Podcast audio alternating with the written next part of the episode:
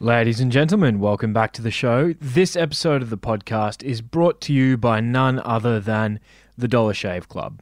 The Dollar Shave Club send you out the most amazing shaving gear on a periodic basis. They're some of the most effective and luxurious products available on the market.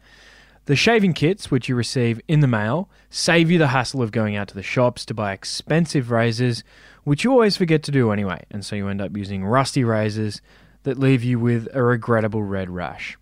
I love the Dollar Shave Club. I get genuinely excited when their boxes arrive in the mail. Here's how it works you sign up for their starter, starter set, which includes a weighty executive handle, four six blade cartridges, and a tube of their shave butter. The blades are the best I've ever used. It's like shaving with a lightsaber. You tell Dollar Shave Club how often you want regular shipments, whether that's every month or three times a year, and there are no long term commitments. You can cancel your membership at any time. So you get this gear in the mail, it arrives right when you need it, and you don't need to worry about going out to buy stuff. And it's just so good to use. It's really high quality shaving equipment. Now, for a limited time, listeners of this podcast who join Dollar Shave Club will get the starter set for just $15 and you get $10 off your second order. So to get your starter set for just $15 and to get $10 off your second order, go to dollarshaveclub.com slash swagman. That's dollarshaveclub.com slash swagman. This episode is also brought to you by Goodwill Wine our newest sponsor and one for the Australian listeners. CEO and founder Dave is a listener of the podcast, and I just love his story. Over 10 years ago, he lost everything he owned in the Black Saturday bush, bush fires, and thanks to donations from around the country, he was able to rebuild. With just $15,000, he built Goodwill Wine. Goodwill Wine produces awesome Australian wines, and they give 50% of the profits back to charity, and you can choose which charity you would like when you buy their wines. So far, they've given $350,000 and counting. And on top of that, half of their team are long term unemployed or living with a disability. Also, the wine is excellent. I've tried it. The Pinot Noir is particularly good. Now, if you want to support Goodwill Wine's mission and also get a bit of a bargain because they are a sponsor, head to goodwillwine.com.au and buy the mixed red case. That's the mixed red case. Now, if you enter my exclusive voucher code, SWAGMAN, you get free shipping and an upgrade on the Pinot Noir. You'd be silly not to do that. So if you're an Aussie and you like red wine, go to goodwillwine.com.au, select the mixed red case, and enter the discount code SWAGMAN. You're listening to the Jolly Swagman podcast. Here's your host, Joe Walker.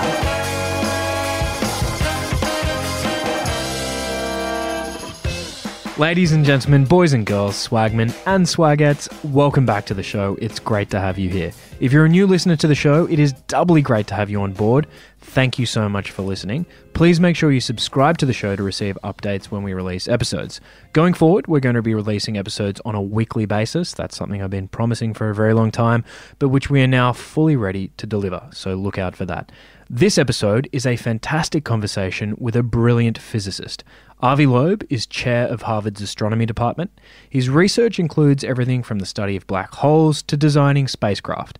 In 2018, Avi attracted attention when he suggested that Oumuamua, a mysterious object which had entered our solar system, might actually be an alien spacecraft. In this conversation, we discuss Oumuamua, we discuss various topics that Avi has researched about physics, about space travel, but what perhaps I enjoyed most about this conversation was our philosophical discussions, because whilst Avi is an impeccably credentialed physicist, many of the questions he studies touch on deeply profound questions about human nature and existence. So, without much further ado, I really hope you enjoy this fascinating conversation with the brilliant Avi Loeb. Avi Loeb, thank you so much for joining me. My pleasure.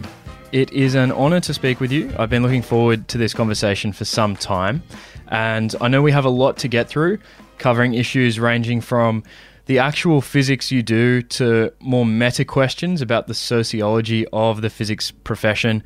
So I'm very much looking forward to speaking about all that with you. But first, I'd just like to establish your bio for our listeners uh, and for myself. You were born in Israel in 1962 on a farm about 20 kilometers outside of Tel Aviv. Tell me a little bit about that and your earliest memories growing up in Israel. Yeah, so I grew up on a farm. Uh, I used to collect eggs every afternoon, uh, and uh, on weekends I used to go to the hills of my village with on a tractor and um, read philosophy books. Uh, I was very interested in philosophy, the big questions. Uh, as a young kid, um, I didn't realize that it makes more sense since we live such a short amount of time. It makes more sense to focus on questions that we can solve. I was more interested in the, the biggest questions that we have, irrespective of whether we can solve them. Um, and then um, uh, I was drafted uh, to military service as uh, any other. Um, teenager at the age of 18 in Israel. Now, I had two options either to run in the fields uh, with uh, a rifle or to um, pursue intellectual work and uh, take advantage of. Uh, my experience in in, in uh, physics and so forth, and I was selected to a special program that allowed us um, to finish um, uh, degrees in, in in university, the Hebrew University in Jerusalem, uh, while uh, being trained in the military and using the education that we received uh, for the benefit uh, of uh, the security of, of Israel. And uh, I was um, sufficiently um, um, lucky to be able to finish my PhD. so I was the first one in this program called Talpiot. And at the age of 24, I had a PhD.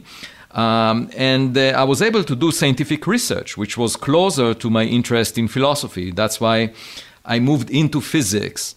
And then uh, we were funded by uh, the Strategic Defense Initiative of uh, Ronald Reagan. Uh, back then, uh, we proposed the project, and the United States funded it. and it had to do with launching payloads to very high speeds in space. Um, and um, uh, as a result of this funding, I used to visit Washington uh, quite frequently during my uh, military service. And uh, in one of the visits, I um, decided to visit uh, Princeton, New Jersey, the Institute for Advanced Study. Um, and uh, I asked whether I can visit, and the administrator there said, uh, well, we don't allow just anyone to come and visit us. Send me your um, list of publications. I sent her, I had about 11 publications back then. And she allowed me to get uh, there. And then she said, uh, you know, there is only one person that really has uh, enough time to, to meet uh, with visitors. All the others are very busy in research. His name is Freeman Dyson. Uh, would you like to, to see him? And I said, Of course. I mean, I know his name from textbooks. And he introduced me to uh, John Bahcall, a prominent astrophysicist, who later on uh, offered me a five year fellowship there under one condition that I'll switch to astrophysics. And given the prestige of that place, uh, that's where Einstein was a faculty um, several decades earlier than that, um, I decided to accept that offer. And so I moved into astrophysics. Uh, and then, uh, you know, I always had in the back of my mind uh, my true love to philosophy, and sort of like uh, falling in love uh, when you're a teenager and then remembering your first love. But uh, I was never able to fulfill it. And then, um, I, you know, an opportunity arose to come as a, a, junior faculty to Harvard in astrophysics, and I accepted that. And eventually, I got tenured at, at Harvard three years later um, you know, after you know, they for a couple of decades they didn't tenure anyone and. Uh, from inside, and, and I was lucky, fortunate to be tenured. Uh, that's why my po- the, the, position that uh, I received was not really uh, desired by anyone because people thought the chance of being promoted at Harvard are really small. So at that point, when I was tenured, it looked as if it's too late for me to, to change direction and go back to philosophy. But then I also realized that astrophysics addresses very fundamental questions uh, that used to be in the realm of philosophy. and that it's sort of like uh, going through an arranged marriage and realizing that that, that the person you are married to uh, is your true love. And so um, a circle was sort of closed for me. That's interesting because a lot of physicists are very dismissive of philosophy. Now, I read that when you were on the farm reading those early books of philosophy, two of your favorite philosophers were Jean Paul Sartre and Albert Camus. Do you remember any of their works in particular that influenced you? Oh, yes, definitely. I mean, I read uh, many of their books. Um, and articles. And what I liked about their approach is uh, the sincerity, the fact that they do not pretend. Uh, you know, they are not formal uh, philosophers of the type that exist in previous centuries. Um, they, they, basically describe the human conditions uh, from the perspective uh, of our existentialist life, the life that we live through. You know, the, they, they didn't uh, put any makeup.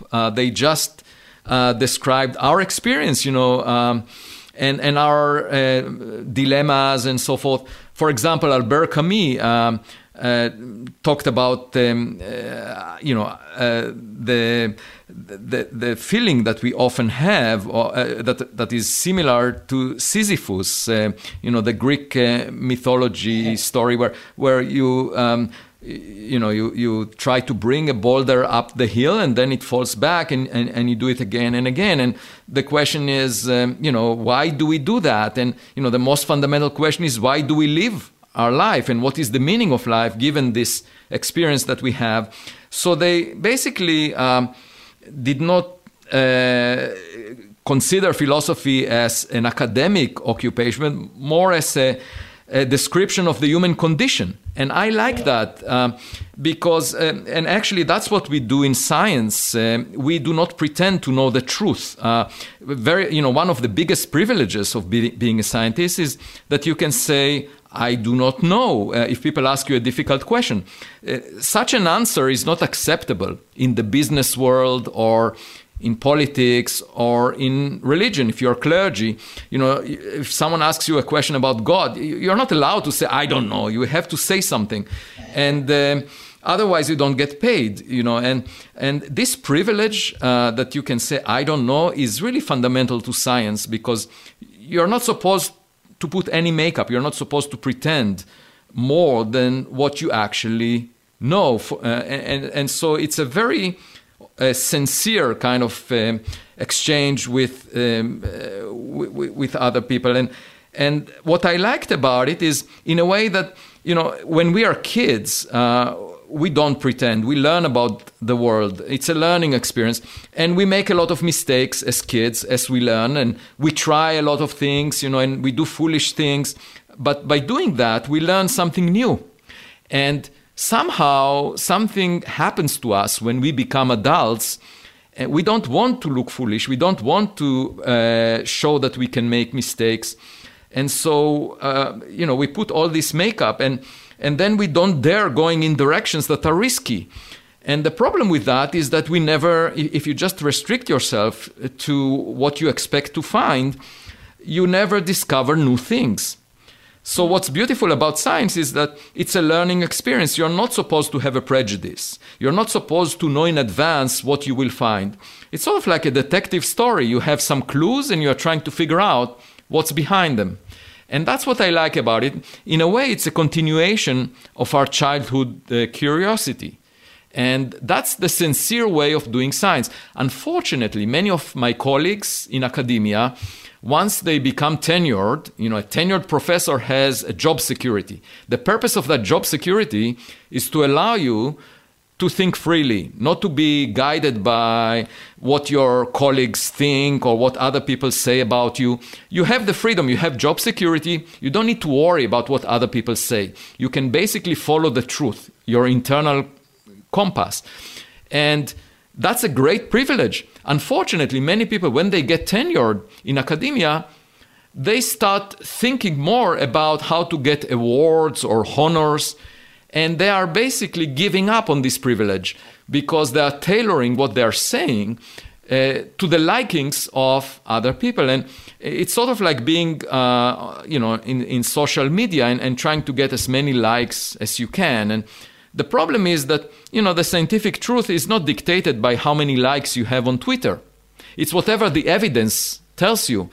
And so, um, you know, if you want to pursue science in a way that is sincere, you don't need to care about what other people say. You just need to follow the evidence and use the scientific methodology and figure out the truth. Allow me to play devil's advocate for a moment, Avi.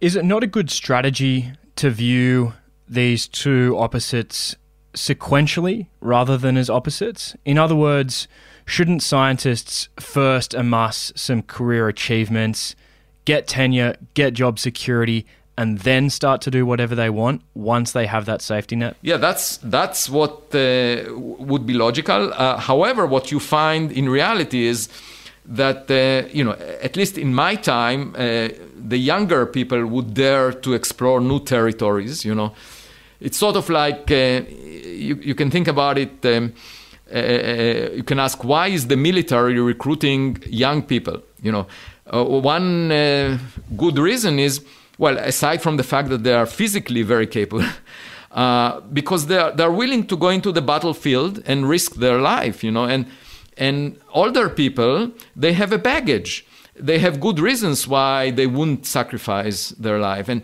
and so you can think about the same thing in science. You know, young people without prejudice, without a baggage, could potentially explore new territories, new directions of research that the older people you know are not are, not willing to risk you know and um, but so so in my time in my career i noticed that young people are more willing to to dare but but nowadays the situation is a bit different. Nowadays people are worried even at a young uh, stage as you say they're worried about their prospects of getting a permanent position. So even when they're young they, they don't dare say anything different from the mainstream. And so that means that, that this early phase is blocked, you know, for because people are worried about their uh, job security and so forth. And then in the second phase, when once the same people get tenure, they start worrying about their image and about you know getting awards and honors more than about uh, you know using this tenure appointment to explore you know the truth uh, wherever it leads you and not necessarily uh, in the direction of the mainstream, you know, because let me give you an example. Um, we, most of the stuff that the universe is made of, uh, we don't know what it is. It's called dark matter. Uh, it's a component that fills up the universe, and we don't know what its nature is. And um, you know, in in in uh, in the business world, if you were to say that you are working on something whose nature you don't know, you will get fired. You know, it makes no sense. You can't just. But in cosmology, studying the universe, it's completely legitimate. So we talk about the dark matter. We don't know what it is, and for many decades, uh, people had ideas about what the dark matter may be. You know, it may be this type of particles, other types of particles. You know, and they uh, uh, scientists invested large sums of money, hundreds of uh, millions of dollars, in various experiments that were aimed to detect dark matter without success. So it, it was considered part of the mainstream, and people explored that and didn't find anything. And yet you ask yourself, why was it, why were these possibilities singled out and not other possibilities? For example, it's you know maybe the law of gravity the way we conceive of it is modified and so there were some people suggesting that, but they were pushed aside. Uh, or people that uh, were talking about other types of dark matter were not ver- very popular. And you know, the, there are other areas of science, for example, that we will talk about the search for extraterrestrial life, you know, intelligent life. That's considered outside the mainstream. Mm. And you ask yourself, why is that more speculative than the search for particular types of dark matter? That makes no sense. We know life exists here on Earth. We know that about a quarter of all the stars have planets like the Earth at the right distance from the star. uh, to have roughly the same temperature on the surface and to have potentially liquid water there and the chemistry of life as we know it. So there are you know billions of stars in the Milky Way galaxy alone. And then you have trillions of galaxies like the Milky Way in, in the observable volume of the universe. And, and so altogether you have 10 to the power 21 uh, zetta, that's a number, 10 to the power 21 uh, planets with conditions similar to the Earth. And so if you if you have similar conditions, you know, it's quite possible that you'll get the same outcome. That's not speculative at all. So why is searching for intelligent life the way we find here on Earth more speculative than searching for particular types of dark matter? To me, it makes very little sense. And uh, the only way I can interpret that is that you know there are, there are uh, trends in science where a lot of people decide you know that something uh, you know is worth pursuing and and that's sociological but that has nothing to do with evidence you know and and um, my point is we should be open-minded that, that uh, and, and use tenure as a vehicle to explore many possibilities and not just what you know the mainstream says or, or the majority of people say yeah, and I, I think we should come to the search for e- extraterrestrial life now. But first, I just wanted to dwell on philosophy for a moment. You mentioned Albert Camus' essay, The Myth of Sisyphus, which is actually my favorite of all of his books. And as you say, it opens with what Camus calls the most important question in philosophy, which is given the absence of gods and the absurdity of existence, why doesn't any of us just commit suicide? And then he, he proceeds to try to answer this question. And in the last section, he returns to the image of Sisyphus pushing his boulder up uh, the mountain, uh, only for it to roll back down again. And Sisyphus becomes a representative for the everyman who kind of struggles against his fate and gives the middle finger to the universe. Um, and the best way to uh, respond to the absurdity of existence is actually to rebel against it, in Camus' opinion. And I think that that might also be a good metaphor for uh, what physicists and scientists should do. Um, you know, many of these questions are incredibly difficult, perhaps even intractable, but we should still try anyway. Uh, we should still ask questions. Right. And I, I mean, personally, um, I have a different answer to this uh, meaning of life. And uh, I, I, I, was always driven by the desire to understand something new about the universe that would change uh, our perspective and uh, stimulate aspirations for space. And my, the meaning I assign to my life is using um, the perspective of a spectator of the universe, observing the universe as an astronomer to motivate new challenges for our civilization on the cosmic stage. Uh, and you know, given all the accomplishments that we have uh, through engineering here on Earth, this broader perspective could lead us to develop new technologies and modify uh, the larger habitat around us uh, through space engineering. You know, and, and we are just starting to do that now. I mean, with SpaceX, uh, Elon Musk's uh, ambitions and, and Jeff Bezos' uh, uh, ambitions and Blue Origins and so forth. People are starting to talk about going to space. Uh, I should say that, you know, in principle, we could discover a meaning to life just by exploring space because, for example, there is this fundamental question how did life start on Earth? Uh, what's the origin of life? Suppose we find that life was planted on Earth and we are part of an experiment of a more advanced civilization. We are not the smartest kid on the block. There is someone else out there, much more advanced than we are, that planted life on Earth and is watching. So if we were to understand that, it will obviously give us a completely new perspective, right? And and we will figure out the meaning of our life is actually as part of that experiment. Uh, but so you know, and, and also you know, doing astronomy allows us to explore questions of how the universe started, you know, how we came to exist. How, you know, how did the Earth form around the sun? How did the sun form in the Milky Way galaxy? How did the Milky Way galaxy form out of the cosmic soup of material that existed early on? And where did the universe come from? You know, these are really fundamental questions whenever you ask what's the meaning of life, you have to go all the way back because these are our roots, you know, overall. Yeah, let, let's dig into that a little further, Avi. Arthur C. Clarke uh, famously said, quote, either we are alone in the universe or we are not. Both are equally terrifying, end quote. What do you think the implications of each of those results are? Say we discover there is other intelligent life in the universe. What does that tell us about the meaning of existence, if anything?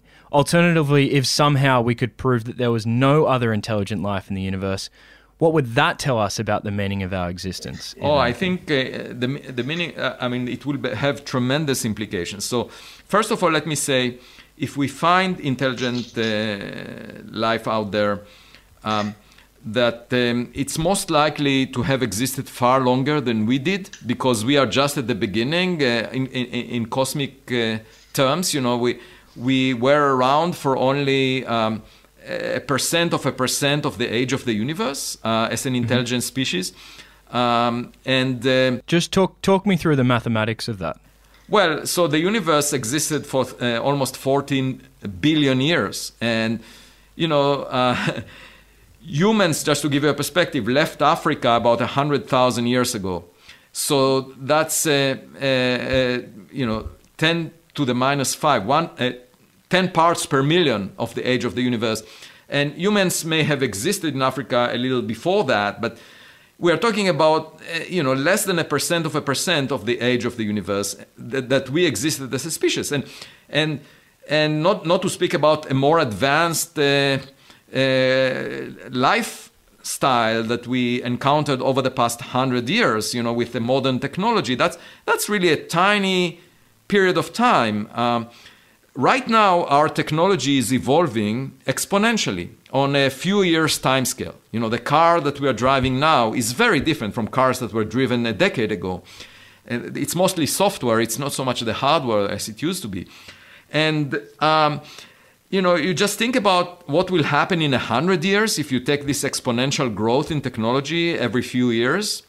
Um, it would be unrecognizable. Now, Think about a, a, a, technological civilization that existed for a thousand years instead of a hundred years, uh, or, or uh, a million years, or a billion years, you know, if they can uh, get, get their act together and not destroy themselves. Um, you know, they would be an approximation to God as far as we are concerned. When we meet those technologies, they would perform magic, you know, things that we cannot really understand. And um, and as far as we are concerned, they would be a good approximation to God. I mean, they would be capable of doing things that we cannot imagine. And, and by the way, biological life, the way we are, um, you know, that may be superseded by uh, uh, technologies that that are much more durable, much you know, can can achieve much more. Um, I, am not a particular fan of what you know. Uh, uh, uh the earth produced uh, in terms of the life that we see uh, because it's not necessarily optimized. You know, if you make a cake, you, you start with some ingredients and you know you, you can put these ingredients in different order and you know heat up the ingredients at different times and so forth and you get very different cakes right and the cake that the earth baked in the form of the life as we know it is not necessarily the optimal cake. You know, I can imagine other circumstances that would produce much better cake, much more intelligent cakes, you know. And one way to figure this out is to produce life, synthetic life in the laboratory. And, and you know, there are several groups trying to produce synthetic life in the laboratory. Then we can try and see, you know, whether the life that emerged on Earth is really the best form of life, or maybe we can do better when we design life. Uh, you know, it, it's sort of like comparing a, a, cave that you find in a mountain, you know, uh, that was produced by nature, you know, as a result of water dripping and, and making a hole in, in, in the mountain.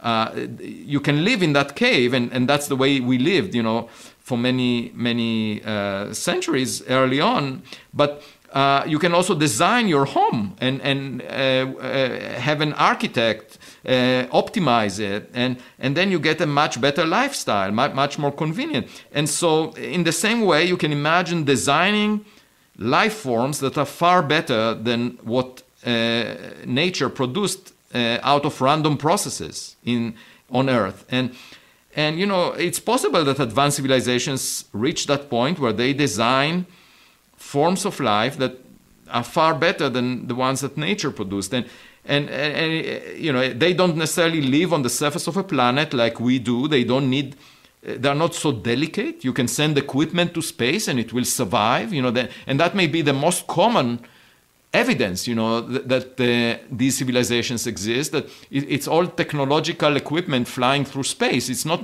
really biological life on the surface of a planet. That may be the most common thing.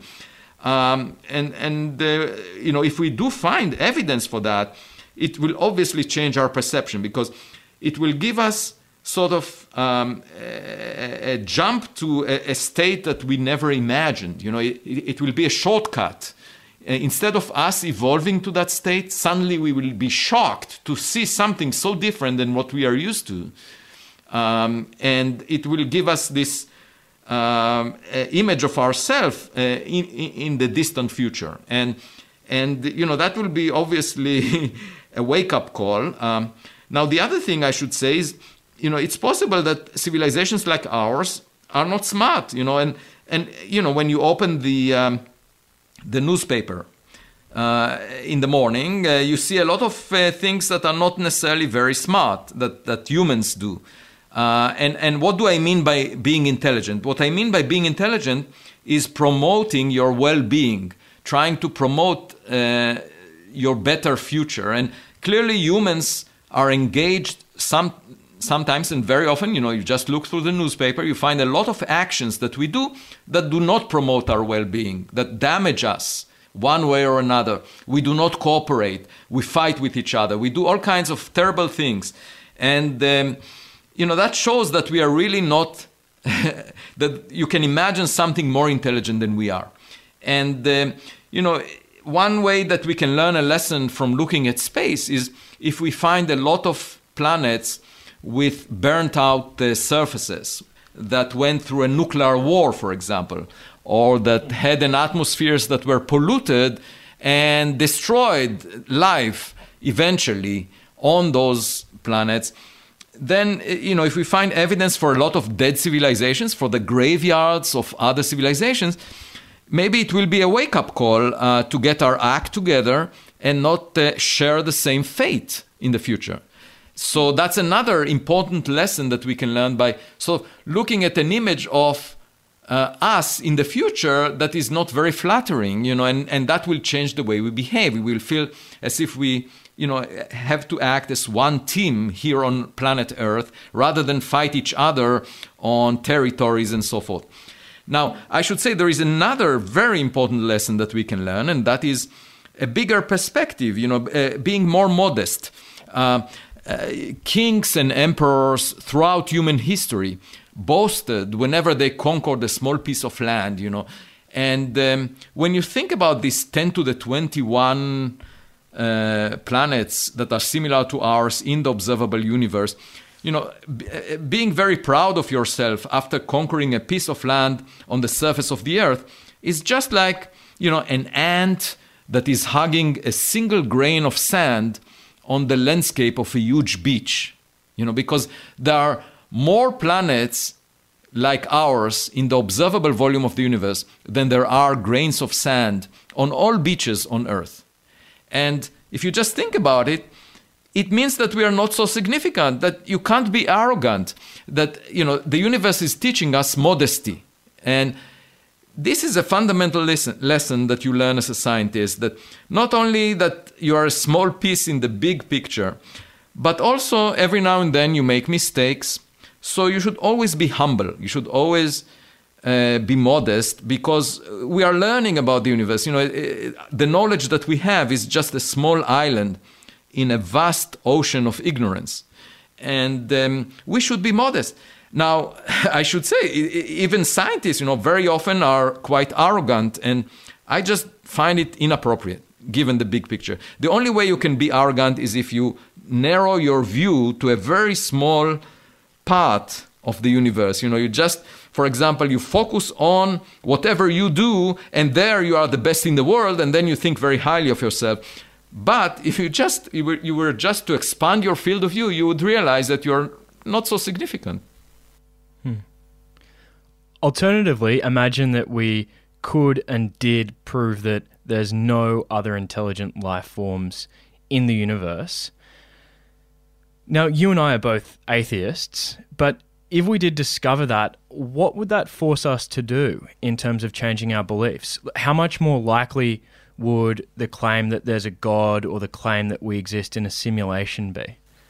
No, so I mean, first of all, it's a very uh, difficult task to prove that there is nothing out there because you can always uh, suggest, you know, you could always have life forms that are difficult to detect, that do not produce signals. For example, they might be hiding because they are so intelligent that why would they make any signal that is easily detectable? Uh, they realize that there might be predators out there, and so they remain quiet. But suppose we, just hypothetically, suppose we were, Yes. were to find out. Take it as given. Um, I think it puts uh, a, a big responsibility of, on our shoulders because, uh, you know, the one thing that we tend to believe is that we can change things. You know that that um, here on Earth, for example, we we have uh, uh, the ability to change the Earth, to change the conditions around us.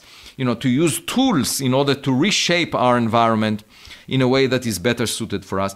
And so we could expand this same um, set of duties or, or moral responsibility to the rest, the rest of the universe, and and ask, you know, how can what can we do uh, to the bigger habitat, not just the Earth, but going beyond that. So so one thing we would like to do is, of course, uh, preserve our culture, uh, everything that we care about, our DNA, and right now we have all the eggs in one basket. We have the Earth, and pretty much, you know, if something bad happens to Earth, if a big asteroid collides with the Earth, we would lose everything. So um, uh, it, it, it reminds us of, uh, you know, the, the early copies of the Bible. Uh, you know, there were very few copies of the Bible, and if something bad would happen to one of them, uh, you would lose it. Uh, and uh, then Gutenberg came along and um, invented the, the printing press, you know, the, the ability to reproduce copies. You don't need to just, you know, uh, in the old days, you would have to copy the Bible, you know, handwritten, and uh, there were people that tried to do that, but you, you could only produce very few copies, and each of them was extremely precious. So Gutenberg produced masses of copies, and the importance of that is not only that it was accessible to many more people, but if something bad happens to one of them, it, it was not a tragedy. You know, you could produce new new copies, and so you can expand on this and say, you know, if we produced copies of what we care about here on Earth, like copies of our DNA, uh, and printed those copies elsewhere. So if we were to send 3D printers equipped with artificial intelligence uh, so that you can use the raw materials on other planets to produce the same type of life as we find here on Earth on other planets, then if something bad, you know, if an asteroid impacts the Earth, it wouldn't destroy all evidence that we existed. You know, there would be some copies elsewhere that will continue. And um, so that's one one thing that we can do if we want to survive much longer than uh, each of us uh, individually. Uh, but uh, beyond that, you know, we can um, potentially ha- harness uh, resources that exist beyond the Earth. You know, um, th- there are things that uh, that we don't find on Earth. Um, uh, just to give you an example, you know, the the gold that um, I have on my wedding band. Uh, this this gold um, was produced. By now, we know it was produced when two neutron stars uh, collided. A neutron star is the core of a massive star that uh, collapses, and uh, it has roughly the mass of the sun, and it collapses to a size of a city like Sydney, um, roughly 12 kilometers in, in, in size, in, in radius and it has a density of an atomic nucleus. So that's the end product of the, uh, of the evolution of a massive star, more than eight times the mass of the sun. And when two such uh, neutron stars uh, form a pair and collide, uh, as they collide eventually, um, a little bit of material gets uh, ejected and it decays into elements like gold, for example. So, um, so these are rare elements because the collisions of neutron stars are rare events in the universe. You know, and we happen to be at some distance from the nearest collision of two neutron stars, so we have a certain amount of gold on Earth, and it's very valuable because it's rare. But if Earth was positioned, located closer to uh, the nearest neutron star merger event, we would have much more gold. So, so um, you know, even practical issues to do with the world economy, you know, would be heavily influenced by how close we are to a site of a neutron star merger. By the way, a neutron star merger also produces uranium. So gold and uranium, the sources of evil on Earth, you know, uh, uranium is used for uh, nuclear weapons. Uh, so if we ever meet another civilization that happened to be born close to such a site, they, they might have much more uranium and much more gold than we have. Uh, so, so we should be careful. so 3D printing of humans is that sort of technology decades away, centuries away, millennia away? What's your estimate? Uh, I would say centuries away, but um, eventually we could get there because right now I would say producing synthetic life in the laboratory is maybe decades away because we have one group um, at Harvard uh, led by uh, Jack Szostak. Uh, and you know he started his work about a decade ago. He's a Nobel laureate, and when he started, he thought, you know, it would be really difficult to make life. Uh, perhaps, um, you know, it was not done by random processes um, uh, on Earth uh, because he, th- he thought that it's really challenging. Uh, but then he realized, after working on it uh, for a decade, that in fact he's getting close to, to doing it synthetically in the lab. And, and he's now convinced that, you know, if you start with a, a soup of chemicals on the early Earth, you could have gotten the life that we, we see right now started.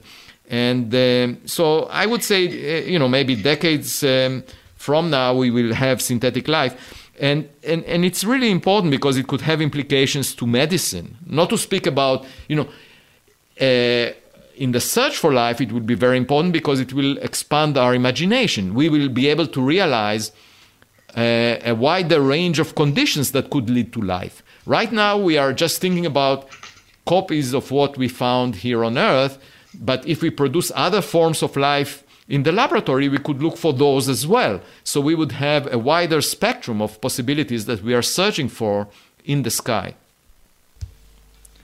Okay, Avi, so there are 10 to the power of 21 planets similar to Earth in the observable universe.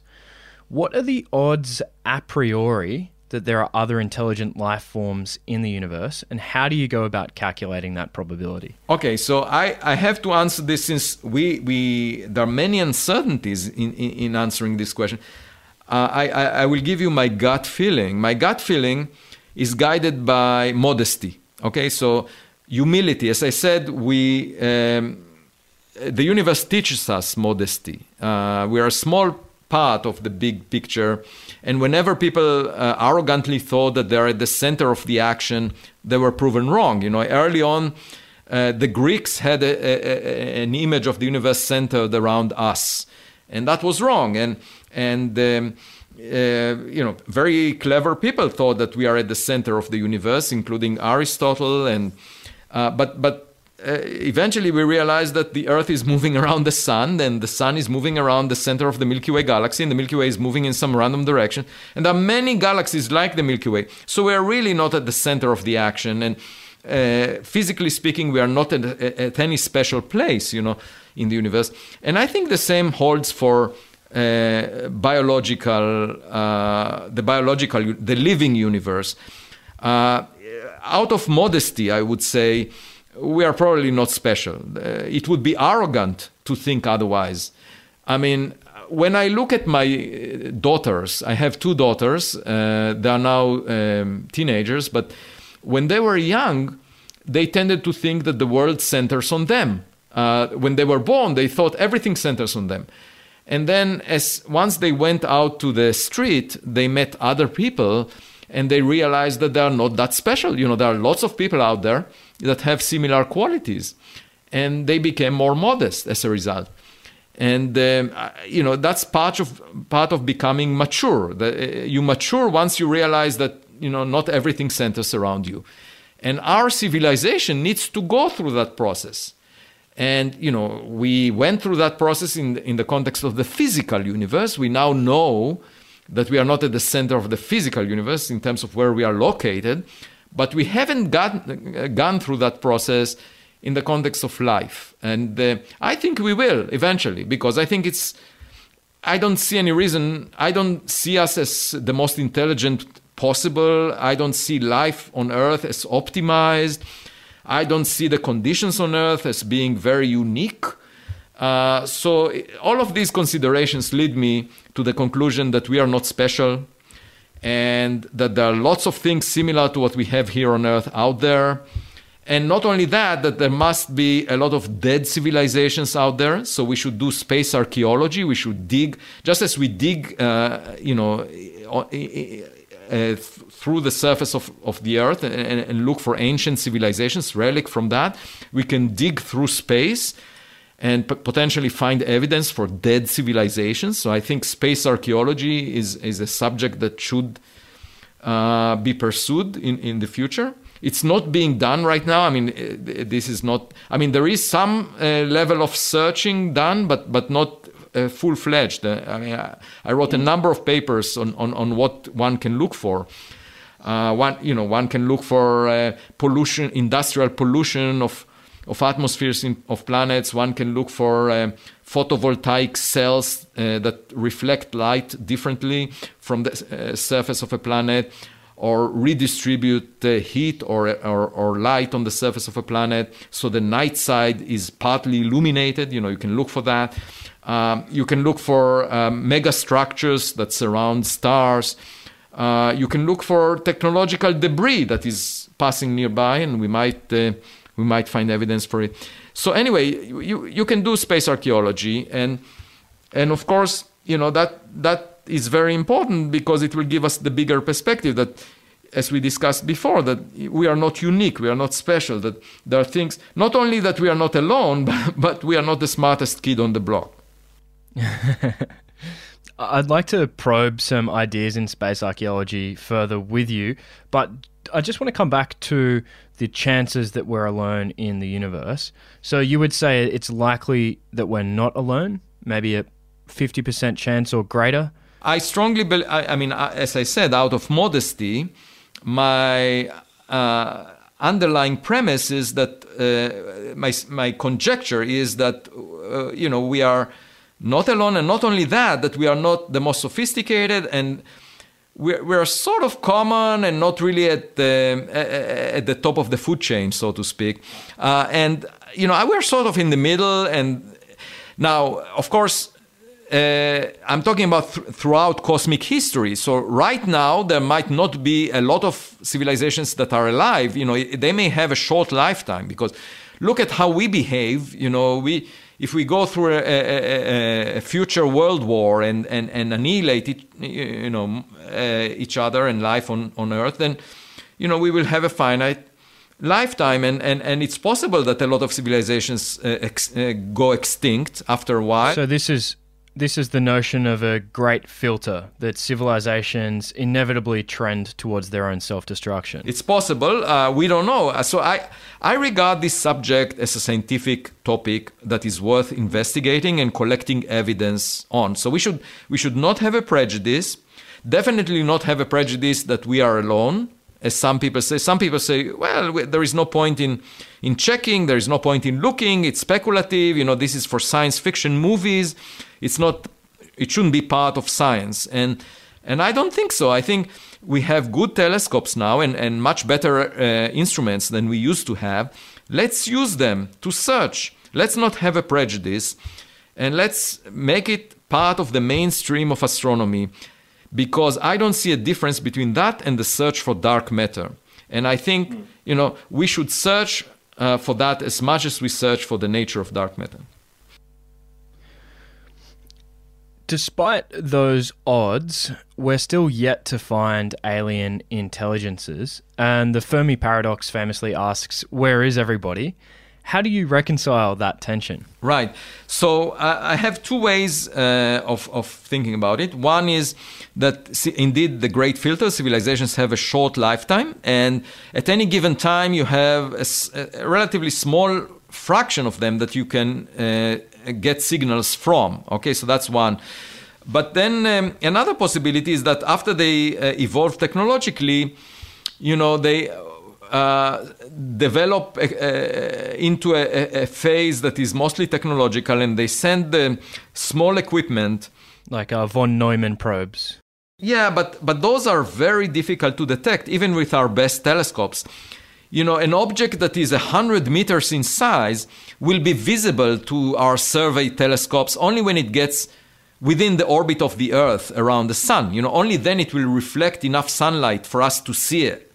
Um, and uh, I'm talking about 100 meters, you know, the size of, of a, a soccer field, or, you know, uh, that's a big object. Uh, if you imagine smaller objects like Voyager 1, Voyager 2, you know, unless, unless they transmit exactly in the bands that we are looking, we would never be able to see them, uh, uh, even if they pass relatively close. So, so um, you know, it's very difficult to, to uh, only now we're starting to get to the point where we might detect some debris and inter- from interstellar space, and, and the first uh, two objects were reported over the past few years.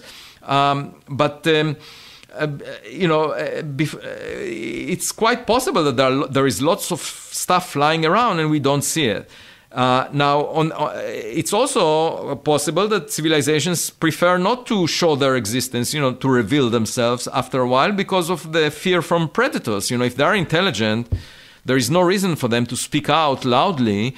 They can collect all the information they, they want, uh, but they remain relatively silent. It's sort of like, um, you know, these, these uh, uh, uh airplanes that uh, are used for espionage that are not easily visible to radars and for a good reason they just want to collect information not to reveal their existence um, so the aliens the aliens might be sort of too cool for school at the moment. Well, the, the, advanced ones, those that are not advanced, that were revealing their existence, are not around anymore. So you can think of it as a Darwinian mm. selection. Those that are loud disappear, and those that are smart enough to be quiet stay around. Yeah. Currently, we have technology that can detect a Tokyo sized city at the edge of the solar system. What are we technologically able to do in terms of space archaeology that could help us begin to gather or search for evidence about intelligent life forms? So funding and resources notwithstanding, what things could we do at the moment to search for that evidence? Right. So um, I actually wrote a paper uh, uh about um, uh, eight years ago about this subject of. Um, the fact that indeed our telescopes, like the Hubble Space Telescope, are able to detect a city like uh, Tokyo uh, at the edge of the solar system, about 100 times farther than the Earth is from the Sun. And um, of course, you know, we don't expect any of the objects there to, to produce its own light, but you can tell if there is an object passing by, like a spacecraft or uh, that is producing its its own light and is not ra- just reflecting sunlight. And the way you tell that is as the object changes its distance from us, if it reflects sunlight, it will dim much faster as the distance increases because the, uh, it dims uh, uh, as it goes away uh, because there is less light from the sun impinging on its surface. Uh, and then there is dimming because its distance go, uh, from us gets larger. However, if it produces its own light, you just get the latter effect. You, you know, it produces the same amount of light, just like a light bulb, and you only get, uh, you know, it's fading away because it increases its distance. So, so the way it fades away is different in the two cases, and you can tell if it reflects sunlight or, or produces its own, its own light. And I asked. Um, you know, the uh, astronomer that discovered most of the objects uh, in the outer solar system.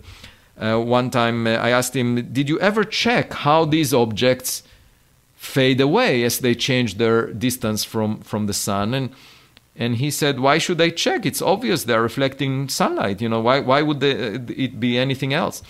So this is just as a, an illustration that you can collect data, but if you make an uh, if you have a prejudice, if you uh, think that you know in advance something, you think that all the objects reflect sunlight, you would never check if, if they produce their own light, and you would never find something that is unusual. And that's extremely important, you know. And I can give you another example. Uh, so just collecting data is not enough. You have to be open-minded. So, for example, uh, the, uh, we visited with my family. We vis- visited Mexico uh, a few years ago, and um, we went to, to see the ancient Mayan uh, city of Chichen Itza. And the tour guide was, um, you know, very proud of the fact that uh, the Mayan the Mayans collected a lot of uh, astronomical data. And in fact, um, astronomers were at the highest uh, level in society. Um, they were regarded very highly and treated mo- very nicely. They were called the astronomer priests.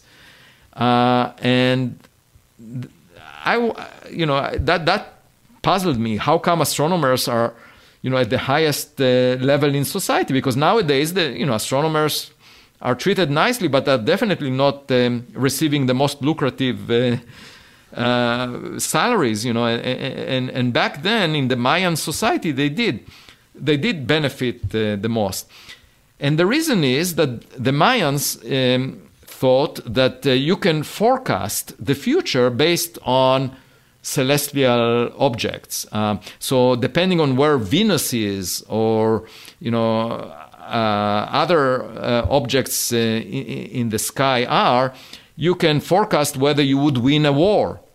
Uh, you know, and and uh, that that is astrology, and so they believed in that, and they assigned uh, these these um, observers to look at the sky and make forecasts so that they will decide when to go to war, when is the best time for them to win a war and they base it on historical records that they won some wars where when Venus was at a particular position on the sky. So they collected a lot of data and they used it for that purpose. Now, you know, at the same time, the same data could have been used to discover, uh, you know, Newton's laws of, of uh, you know, and but because they had this prejudice, you know, they didn't use the data in a way that is completely open-minded. And that shows you that collecting data alone is not sufficient. You have to allow yourself uh, to discover things that you haven't expected. We might, uh, for shorthand, call this theory induced blindness. Right. Prejudice. Yeah. Which, is a, which is a term I steal from Daniel Kahneman. Right.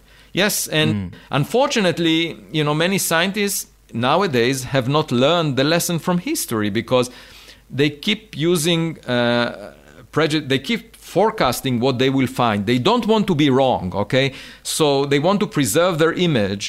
And the best way to preserve your image is by forecasting what you will find and finding it. And then you can get funding from uh, you know federal agencies and and you can get awards because you predicted what you will find and you confirmed it and you didn't violate anything that the mainstream believes in. So there is this natural tendency to always not be wrong, not make a mistake. But if you think about the progress in science, it was usually through anomalies.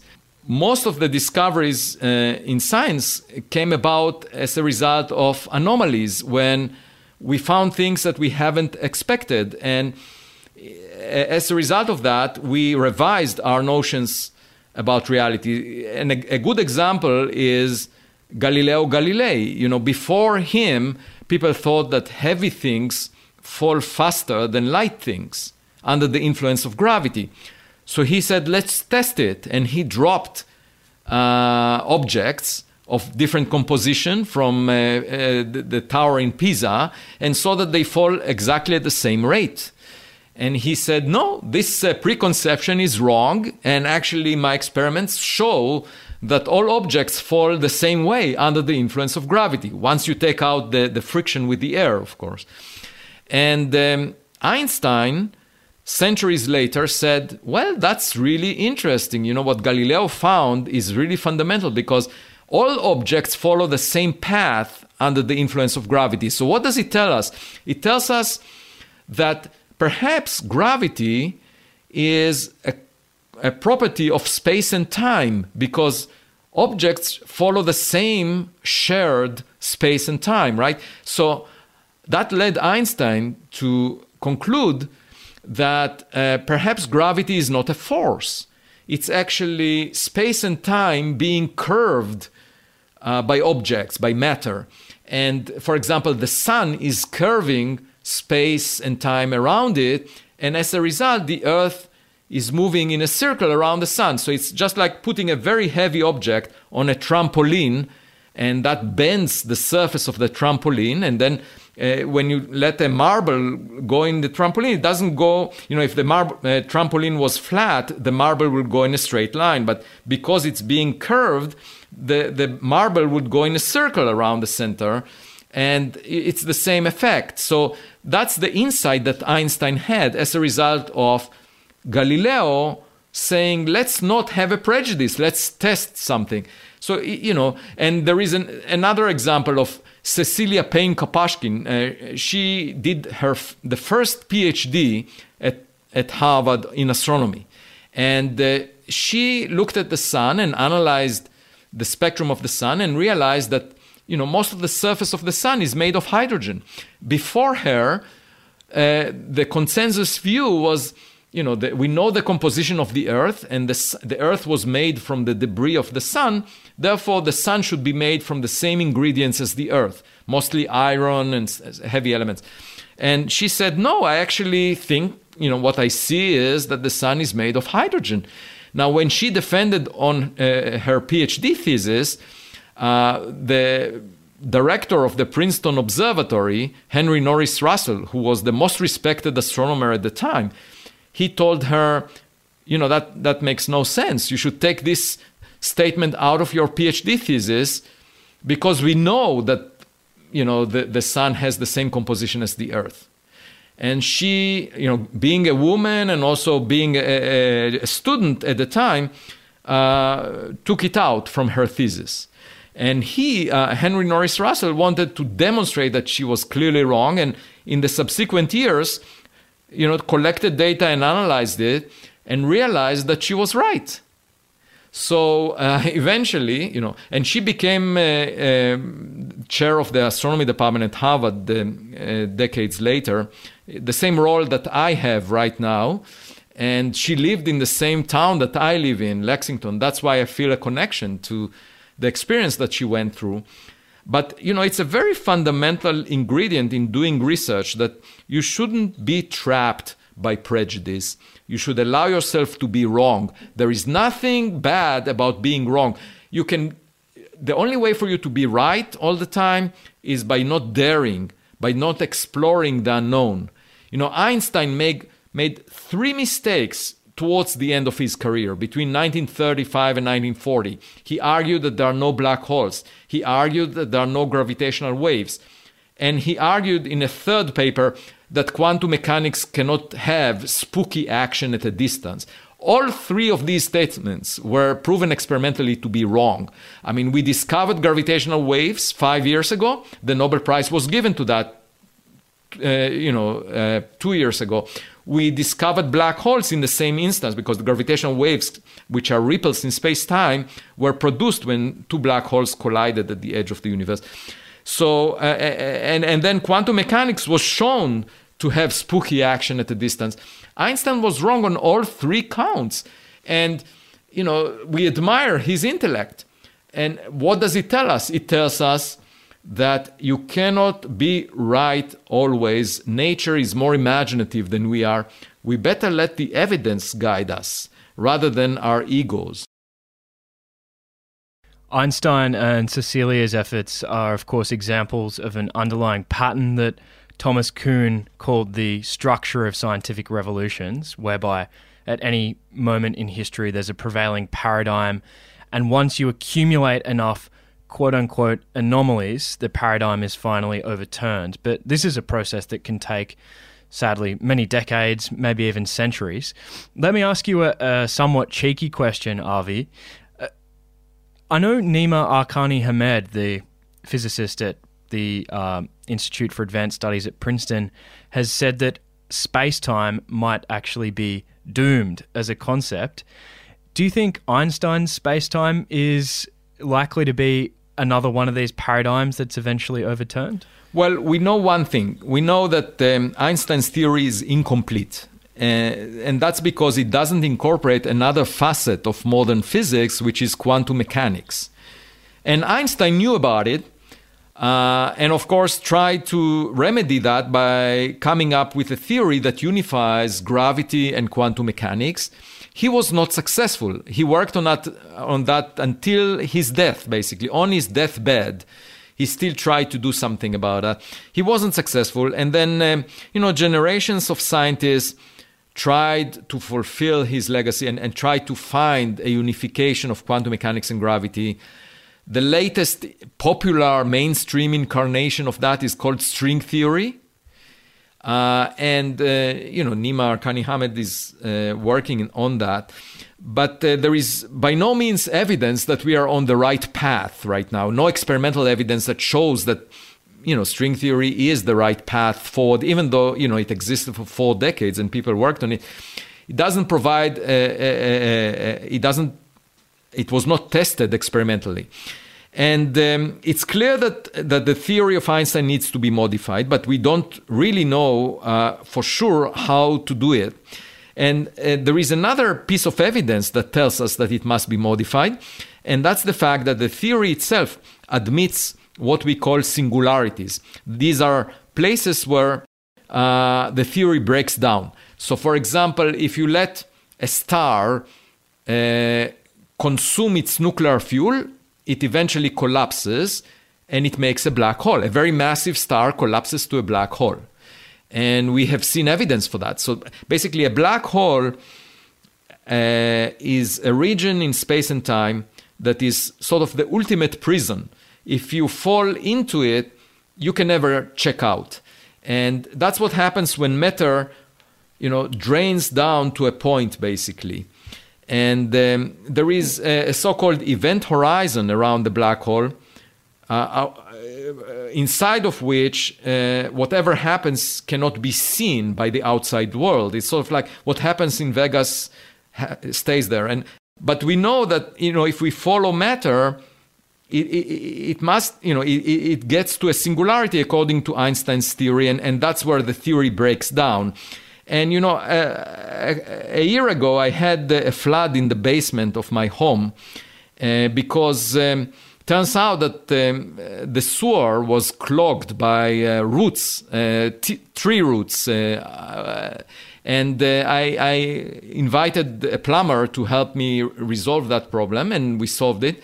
And during the hours when we worked to open up the sewer, the tree roots, um, I started thinking, you know, this issue resembles what happens in, inside a black hole. You know, uh, uh, an interesting question is, you know, at home when we let the water run down the pipe, we don't think about the fact that it has to leave our home and, and go somewhere to a reservoir where it collects. You know, uh, that's a town reservoir or somewhere.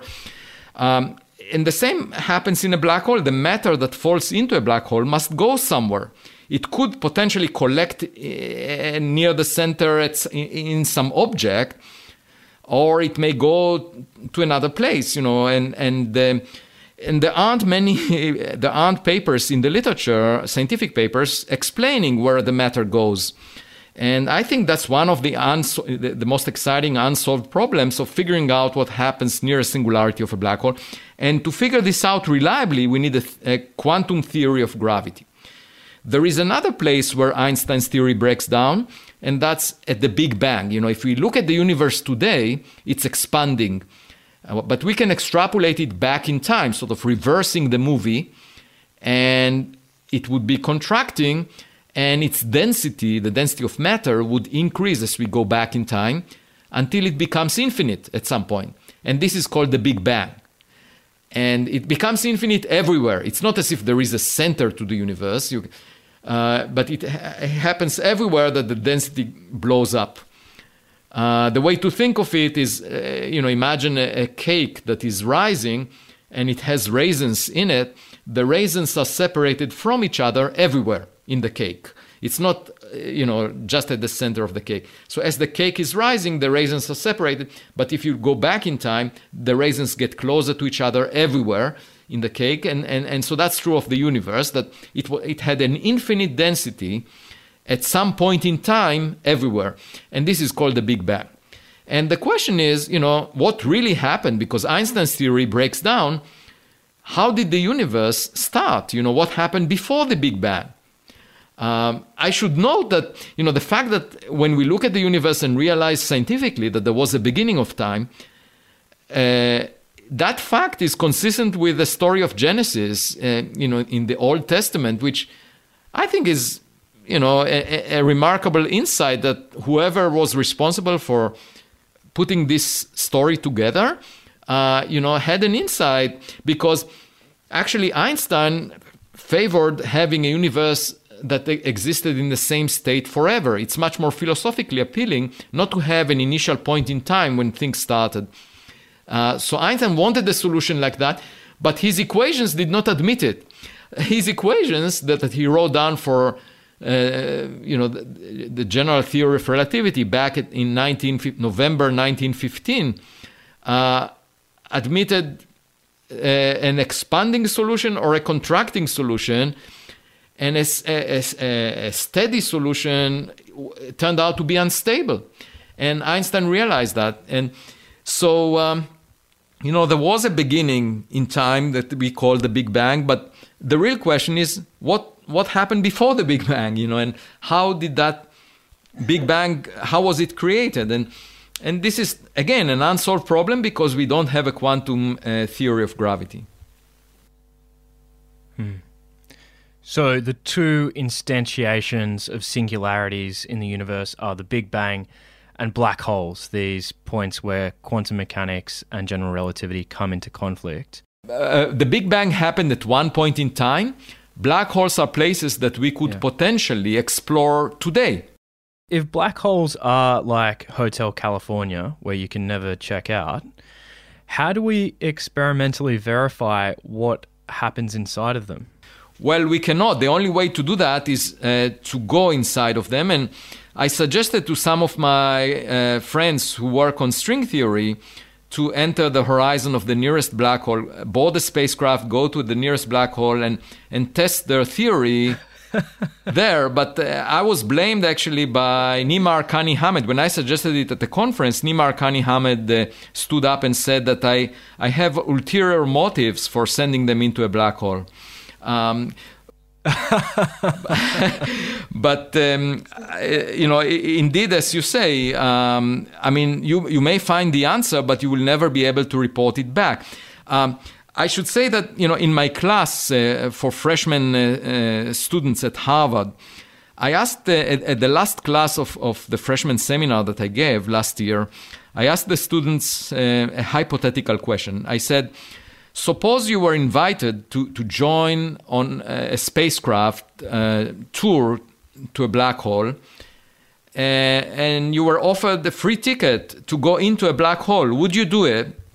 And the second question is suppose instead of going into a black hole, you were offered a ride with an extraterrestrial uh, civilization. Um, again, you wouldn't be able to come back. Um, but uh, um, you would just take that one way trip. Uh, would you do it? Um, so the answer that all of them gave to the first question is no, they would never board a, a, a, on a trip that is one way into a black hole uh, because they want to live uh, for as long as they can. Uh, and also because they cannot uh, really communicate once they get into it. And to the other question of whether they would go into uh, a, a, spacecraft that hosts that is uh, being hosted by uh, extraterrestrials they said that they would be happy to do that as long as they have internet connection and can uh, share their experience on social media. So that was the most important thing to them the ability to send out on Instagram photos of their experience, uh, which to me was a surprise because, you know, if, if I would do it, I would do it uh, for my own experience. You know, it's just like climbing the Himalayas or the Everest or doing something that is unusual, you know, doing something. Ex- I don't care if other people know about it, but for them, you know, these freshmen, the, the ability to transmit their experience to their friends was the most important thing, to share it with their friends on social media. That was an, an interesting insight for me as to the way they think. It's not so much the experience, but the, the actual ability to share it with their friends. If you could cut your life short by 10 years, but you got to experience that death by going past the event horizon of a black hole, would you take that option? Um, no, I wouldn't do that uh, because um, uh, you know I enjoy uh, looking at the universe, learning about it, and um, this way, uh, you know, I will um, uh, be limited. Uh, but th- there are lots of fun things you can do out just outside the black hole. You know, you, you can, um, for example, you can see your own back by looking forward because light can execute a full circle around the black hole. So you know you can look at your back by looking forward um, uh, if you are at the right distance from the black hole. You you can um, for example surf you know a sail on uh, close to the speed of light near a black hole uh, on on these jets that are produced uh, very often near it. Uh, you can uh, produce clean energy easily. You know if we were living close to a black hole rather than the sun we could throw our trash into the black hole and get clean energy in return with a very high efficiency. You can convert you know up to 42% of the rest mass of material that you throw into a black hole into pure radiation. And that's much more efficient than uh, you know nuclear energy uh, by uh, uh at least uh, a factor of, of order 100 and uh, more efficient than um, obviously chemical energy batteries that we use uh, by uh, a factor of um, a, hundred million or so. So um, you know, and you get clean energy instead of the trash that you throw in.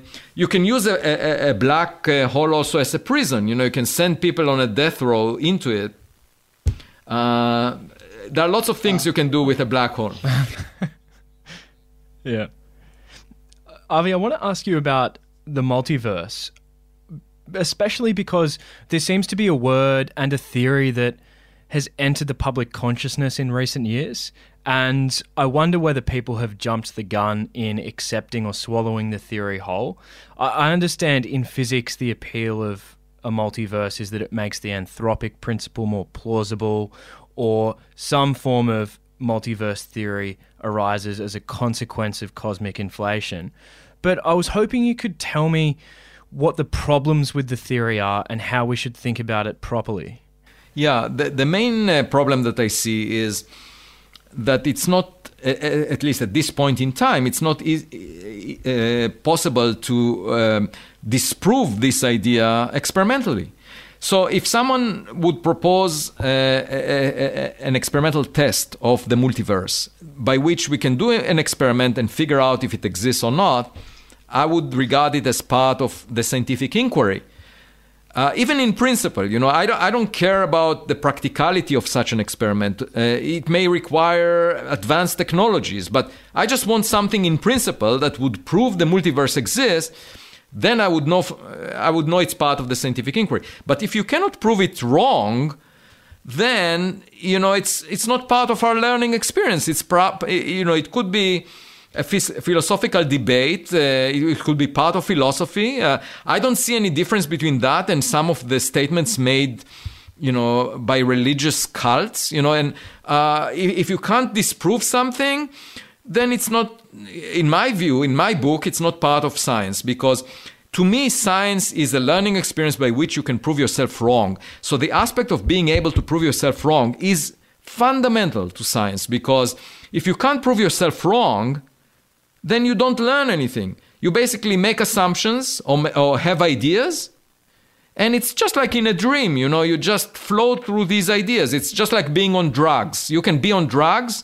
and you can feel very good about it and um, you know you, you might feel elevated and you might feel um, you know very um, proud of your accomplishment intellectual accomplishments and your ability to imagine things that's fine you can be very happy under these circumstances a lot of people are happy uh, for, you know, but but it's not part of science. The, the, to me, a, an integral element of being a scientist is the ability to look at evidence and figure out if your assumptions are correct or wrong. And if you can't have that privilege, if you can't disprove yourself, if you can't show that, if you can't put skin in the game, then you are not doing science. Uh, and you know, I'm talking about empirical science, not mathematics. In mathematics, it's completely legitimate to have conjectures that have nothing to do with reality. But as a physicist, I think we should all, all physicists, should uh, make what I call a Galilean oath. You know, just like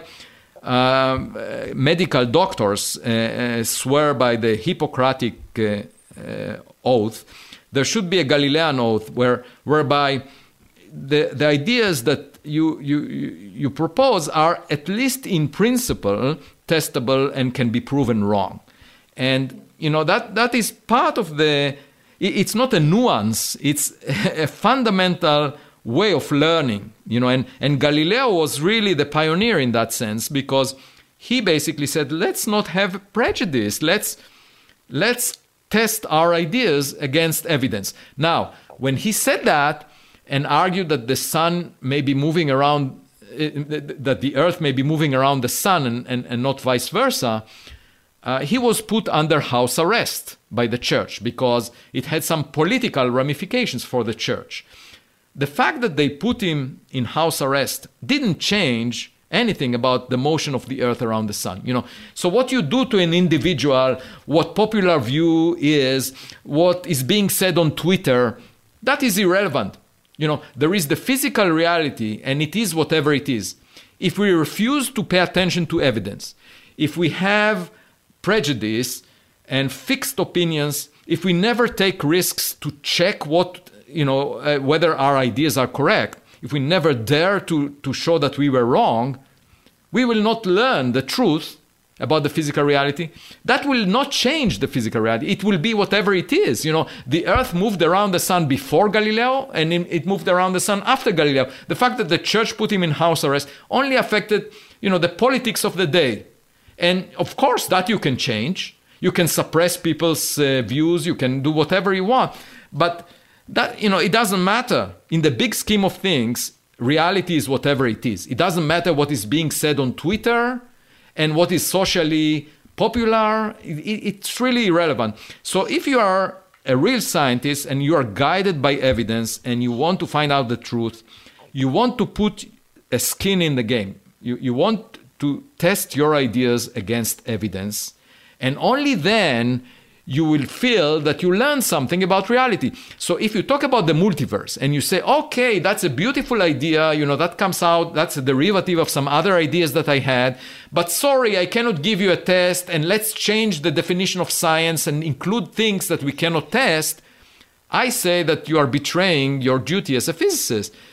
Uh, you know, it's just like the argument that we might be living in a simulation, which to me sounds like, you know, uh, in a way being on drugs, you know, like hallucinating. And uh, so, you know, once you get to those levels of of uh, models or conjectures, now I, I, can think of actually testing this model, you know, of, of being in a simulation because, you know, when you do a simulation on a, on a computer, there is a finite resolution. You know, there is always some pixels uh, that you cannot uh, resolve and so far, all the experiments that we have done as physicists did not recover any pixels in space or time or images.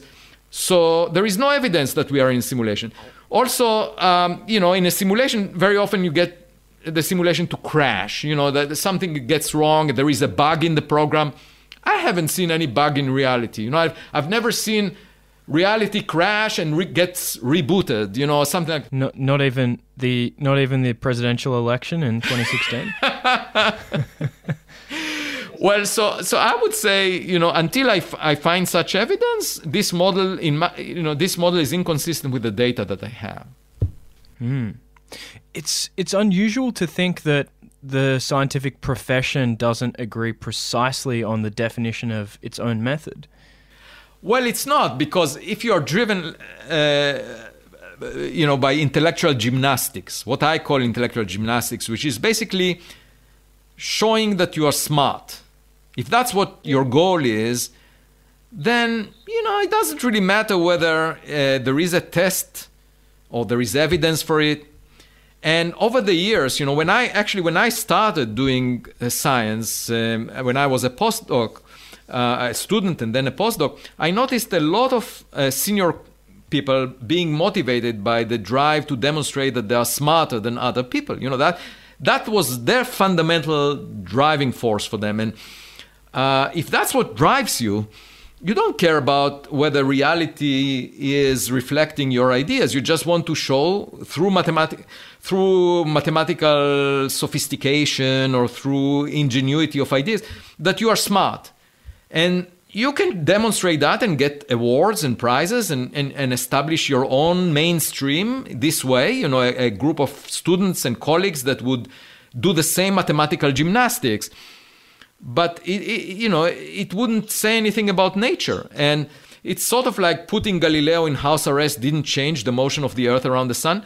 Having a group of people impress each other give each other awards does not change what uh, the unification of quantum mechanics and gravity is in nature you know so so the fact that people will propose all kinds of ideas and never test them and be very proud of themselves means nothing you know, it, it, it, reality may be very different. Reality might be much simpler. You know, all these gymnastics might be uh, wrong-headed in, in the wrong direction.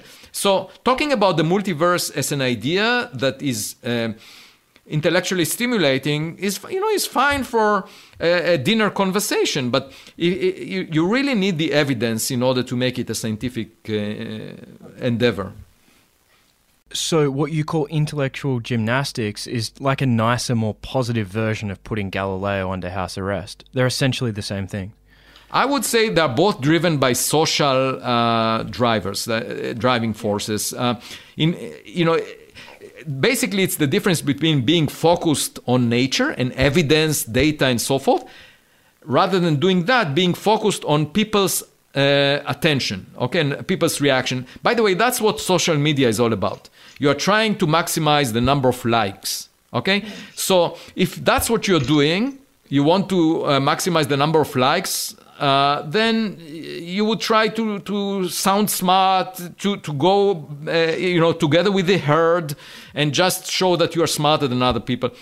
If, on the other hand, you want to be guided by evidence, you know, evidence does not necessarily point in the direction that is most intellectually stimulating. You know, sometimes nature is, is complex, sometimes it's completely counterintuitive. For example, with quantum mechanics, quantum mechanics was completely counterintuitive to Einstein. He resisted uh, uh, the notion of spooky action and this, but it turns out that quantum mechanics, as unusual as it is, is a good description of of nature. Nobody would have thought about quantum mechanics just based on, you know, uh, mathematical brainstorming. It came about because of experiments. And that teaches us a lesson. You know, nature is whatever it is. It's not, it, it could be more imaginative than we are. And as physicists, we better follow the evidence. We should know. I can give you another example. Um, there was this uh, idea of supersymmetry that was extremely popular in recent decades and you know people got awards for it and gave each other awards and were, people were so proud of the idea that they assumed it must be correct and therefore built whole castles of theoretical physics on top of that. They said okay let's assume it's correct and use supersymmetry to, to construct theories of superstring theory. So string theory based on supersymmetry. That was the mainstream. And so it was all accepted to be valid.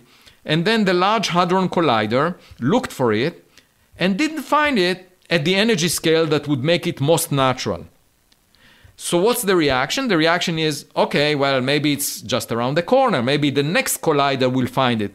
But the truth is that this idea that appeared so natural to the mainstream of particle physics was not recovered by the Large Hadron Collider, the most natural place for it. And you know, it again demonstrates that science is the learning experience. We are wrong often in doing science at the frontier because nature is whatever it is and we could be wrong you know so that there is nothing to be ashamed about. But it also teaches us not to build castles on top of a, sh- a base that was not proven by evidence. Avi i want to come back to aliens. Would interstellar civilizations by virtue of the fact that they can space travel would they have answers to some of these questions about singularities and the multiverse?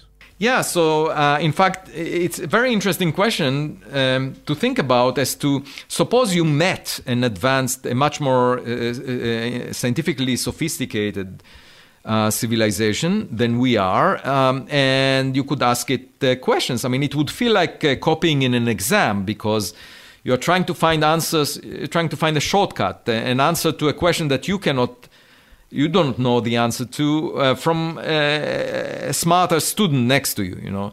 Um, but um, nevertheless, it's very tempting because it, it, would provide a shortcut. Instead of us working on the problem for you know thousands or millions of years, they may have figured it out. So, so what are the questions that we would like to ask them? So we could ask them what is the nature of dark matter? You know what is the nature of, of dark energy that is driving the accelerated expansion of the universe? You know we can ask them what was before the big bang? Um, what is the meaning of life? You know we can ask a lot of questions. Uh, i'm i'm just worried that you know for example if we ask what is the meaning of life? there might be dead silence uh, on the other end because they may have not figured it out but uh, some of the other questions they might have answers to. They might have discovered the particle that makes up most of the matter in the universe.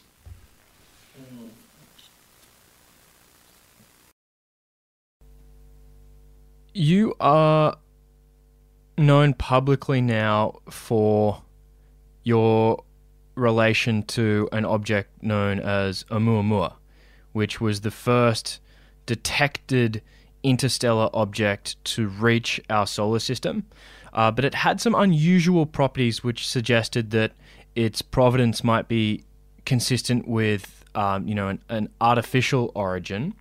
But uh, before we started recording, we were talking about Arthur C. Clarke's book Rendezvous with Rama, where a, uh, an interstellar object enters our solar system, and humans in the year 2100, whenever it is, realize that the orbit of this object means that it, it, it's probably not a comet or anything of natural origin, and they go to investigate and find that it's an object from a uh, an alien civilization. Um, tell me, what about Oumuamua suggests that it may have an artificial origin? You know, say say as much as you feel comfortable saying. And secondly, should we have a rendezvous with Oumuamua? Well, uh, so I should say that I approach this subject uh, in the same way that I approach the search for dark matter. And you know, I, most of my career I worked on uh, the universe, cosmology, and on black holes. And only recently I became interested in uh, in much more nearby uh, objects, like Oumuamua, for example, and and the search for life. Um, so, but I approach these subjects uh, in, in, in the same way as I approach uh, anything else. Um, and uh, just to give you an example, uh, a couple of years ago, uh, uh, some astronomers reported that hydrogen in the early universe was much colder than we expected. And um, the only constituent in the universe that is uh, colder than, than hydrogen uh, is the dark matter. So uh, we wrote a paper where we suggested that maybe the dark matter has a little bit of charge so that it couples to the hydrogen and cools it. And, you know, that was a speculation. And uh, there wasn't much of a reaction to it, uh, but it, the paper was published in uh, the most prestigious journal in physics. And Um, so when Oumuamua was discovered, uh, and it started to show uh, some unusual anomalies. It didn't have a cometary tail. It, uh, it was um, uh, it had a very extreme geometry, and uh, also it uh, deviated from an orbit shaped just by the sun's gravity. And because of these anomalies, you know, we just suggested in a paper that it might be some, a solar sail, a, a, some kind of a sail that is pushed by the sunlight uh, because um, it, it, there is an extra force acting on it. And, you know, that was um, a short paper that was accepted for publication in, in the Astrophysical Journal Letters. And the amazing thing is that immediately after that, uh, there was a huge uh, response to that paper, unlike the paper on dark matter. And I was surprised, I was really surprised by the level of reaction. For example, I was interviewed on CNN, and uh, uh, Smerconish, uh, the interviewer, uh, basically uh, uh, took excerpts from the scientific paper in the Astrophysical Journal Letters and asked me specifically about these quotes and asked me to, to, to address them and explain them. I don't think there was ever a paper published in the Astrophysical Journal that was quoted on a, a, a news broadcast uh, like uh, on CNN, and as if it was a, a statement that requires uh, uh a lot of attention. And, uh, and and obviously, you know, the public is very interested in in um, the, the possibility that life may exist out there and i think it should be part of the mainstream. And so i try to explain the scientific process that you know there are all these anomalies uh, we don't know what it is and you know we, we need more evidence. And uh, it's just like anything else in science you uh, it's not as if we are saying it's one way or another. We're just saying it's a possibility that should be put on the table. That's all. And i don't see any wrong anything wrong about it. Just like the possibility that dark matter is charged, you know, was put on the table, and you know, with more evidence, we could test it.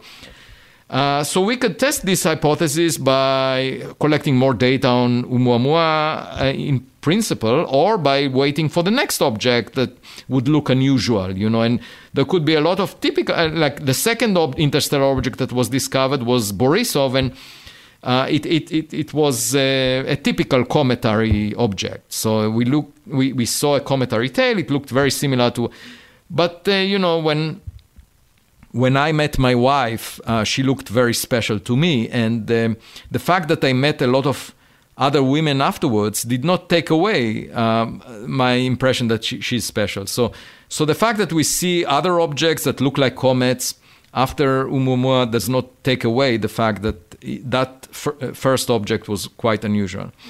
And um, um, so, but it illustrated to me how much uh, prejudice and how much uh, social trends uh, you find in present day science in the way that scientists uh, are willing to be to entertain possibilities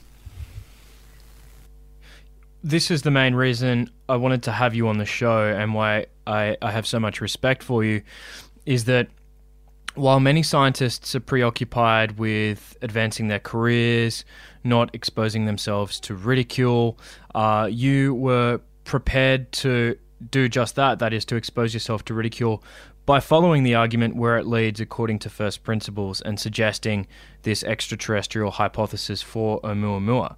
Uh, and I was very impressed by that. It, it really stood out to me.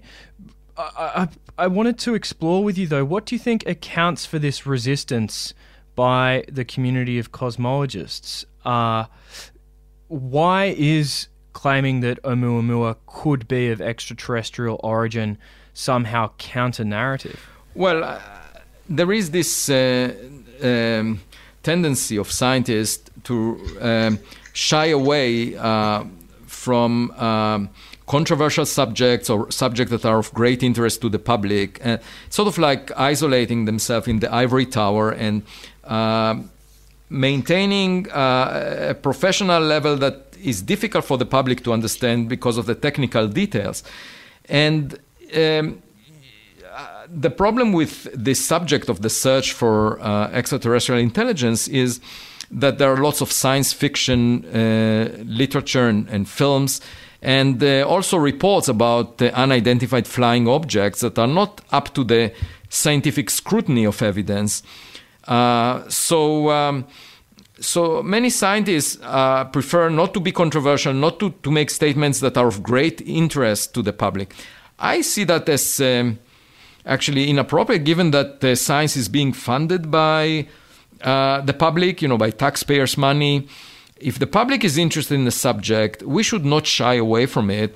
We should use the scientific methodology to address it in the same way that we address the dark matter problem, you know, and um, we should just be straightforward about things we know and things we don't know, admit what we don't know, and uh, lay out the evidence the way it is, and not just hide it behind uh, sort of the walls of an ivory tower and say, you know, let us first figure out for ourselves what it is before we speak to the public. I think that the scientific inquiry should be transparent to the public. You know, I, I enjoy speaking with um, people that are not professionals. Uh, they often come up with uh, excellent ideas, excellent insights, um, and and they are very often authentic and straightforward. And and that's the way science should be done, uh, because only when the public sees.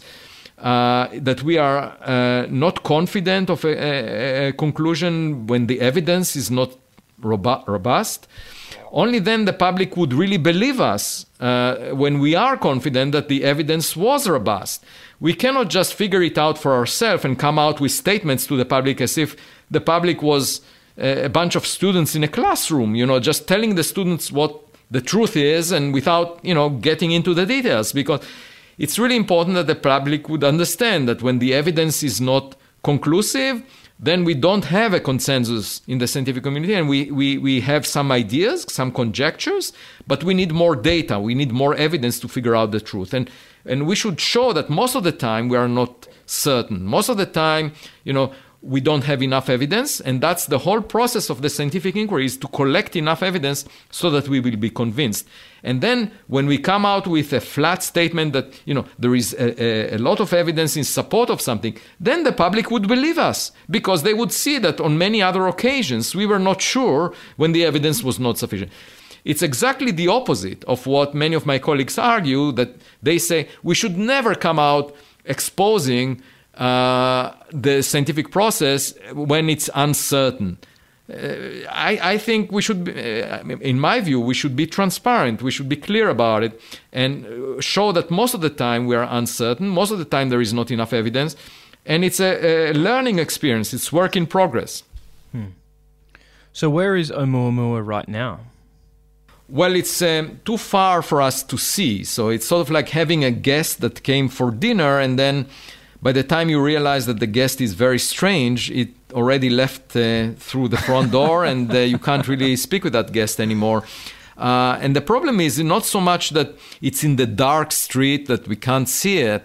It also went in a direction where, you know, it's such, such a small object, we can't really uh, know exactly where, where it will be uh, in the future. So it's almost impossible to uh, find it uh, you know, you need to send a spacecraft that is equipped with a telescope, very powerful telescope that will be able to track it.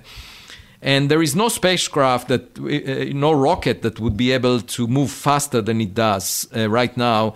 So it's sort of a lost cause. We have to wait for the next one. Uh, it would have been much better if we had collected more data about this one, but nobody suspected. You know, people thought, oh, it must be a piece of rock. And so, um, there is a lesson to be learned to, to study future objects uh, more carefully. And, you know, I would be the first to accept evidence that it shows uh, a rock, you know, and, and, and um, uh, that's the way science is done by evidence, not by prejudice, you know. You mentioned UFOs uh, beforehand. Did you see the 2017 New York Times report on the United States Navy's encounters with the Tic Tac UFO in 2004 and the so called Gimbal UFO in 2015? Well, I should say the following about UFOs that um, uh, our uh, technology in terms of uh, recording evidence um, uh, through um, uh, imaging devices improved dramatically over the past uh, several decades. Okay, so the cameras that we had several decades ago were much lower quality than the cameras we have today, much less sensitive. And the UFO reports were always on the borderline of being believable. You know, they were always marginal. And that's not what you expect. You expect that if these things are real, then as you improve your equipment, you will be able to see them more clearly. So to me, that indicates one of two possibilities. Either that these UFOs are just artifacts, you know, there are things, you know, that happen by chance that that you think are unusual, but actually are, you know, just are, uh, mirages, you know, things that are not real, that, that you see the reflection of light from some cloud and you think that it's something unusual. Um, the other possibility is that they are related to equipment, uh, military equipment, you know, the uh, things that uh, we um, don't know about that we see. And um, obviously, that will always track uh, the latest technology. So it will always be difficult for us to identify the nature of. And, you know, these are the two natural interpretations that I, I can think of. But I, you know, so far I haven't seen something that you know stands up to the level of scientific scrutiny that uh, conclusively indicates uh, an origin that cannot be explained. Hmm. Avi, my sense is that one of your motivations for wanting to find evidence of alien intelligences is that, as we discussed earlier, they might give us these shortcuts or allow us to cheat on the exam of answering some of the most important questions in physics. But d- do you also worry that we might be inviting our own destruction if we come across hostile civilizations? Well, I do think that uh, it would be prudent on our side to listen uh, and not uh, transmit uh, signals. So, you know, we haven't been careful because um, since radio technology was uh, developed here on Earth uh, about 100 years ago, since then we have been transmitting quite a bit. And these signals went out to about 100 light years by now. And um, they indicate that we exist. We weren't careful about it um, it would be, I think, prudent. And, and, of course, the present day technologies are not uh, transmitting as much as the old technologies. Uh, we are not using uh, very powerful radars as we did uh, uh, in order to detect uh, ballistic missiles after the Second World War. we are not using radio for communication as much as, as we did because nowadays you have fiber optics and other means of transferring information. Um, so uh, I think overall we should reduce our uh, radio footprint and anything we transmit and, and try to detect first uh, if there is anything out there. Uh, that would be the smartest uh, thing to do. And perhaps what, what the advanced civilizations are all doing. What strikes me is that you seem like a guy who's interested in the welfare and the longevity of the species. Uh, you, you think very big picture. And the reason that's interesting to me is, you know, you, you spent some time in the Israeli army. Um, for a guy who, who was probably nationalistic when he was younger, you've kind of moved beyond that to, to a, a wider circle. Um, h- how did that journey play out for you? Well, I should say I, I was always naive and uh, simple minded. Uh, I haven't changed much, as far as I can tell, from the time that I was a kid. You know, in, growing on a farm and thinking about big questions. Um, and you can ask people that know me, and I get you will get the same sense that um, I, I, refused. I basically refused to. Um, uh, change the way I deliberate. Uh, I, I, I, prefer to stay honest. You know, so when I became, uh, was asked to become department chair, the chair of the astronomy department at Harvard, um, you know, uh, my wife thought that I may not uh, last very long as, as, chair because I'm relatively straightforward uh, and I say what I think and I'm not uh, trying to manipulate people. Uh, it turned out terrible, that I, all terrible qualities. By now, I'm the longest serving uh, chair in the history of the astronomy department at Harvard. I've been in this role for nine years, three terms. Each term is three years, and. Um, uh, you may ask how come? Uh, you know it's a complete opposite to the, this uh, forecast. And i think uh, people recognize that i'm not trying to manipulate them and so they cooperate. A lot of energy is being wasted in relationships with people because they don't trust each other.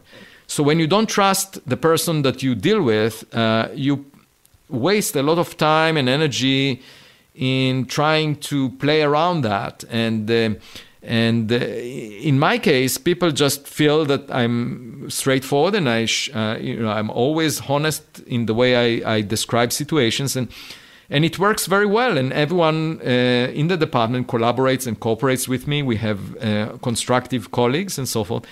So I found that you know it's perhaps under other circumstances this approach may not work in the political world, in the business world. It worked very well for me both in terms of the way I do science. You know, I have tenure at Harvard. I'm able to pursue whatever I'm interested in. I have a lot of students and postdocs. I've written 750 papers by now, and you know the last year was the most productive as far as I'm concerned. I wrote, I had uh, 72 publications, uh, 50 of which were scientific papers. So a lot of work, and most of my work is uh, with one other colleague. It's not big teams, big groups. I, I prefer to think creatively with you know a single student or a single postdoc and um, we ju- I just write uh, papers that have uh, two two authors on them most of the time. Um, so in a way, you know, it proved very effective. Uh, this approach uh, of maintaining my childhood curiosity, maintaining uh, my approach of being straightforward, honest about the way I deliberate. Uh, but it also worked on uh, uh on on uh, the leadership uh, side. I'm, I'm, chair of the astronomy department and director of uh, two centers at Harvard. One is the Institute for Theory and Computation, and the second, which is a, a, center that focuses on theoretical astrophysics and brings in the, the best minds in among postdocs in in the world to Harvard.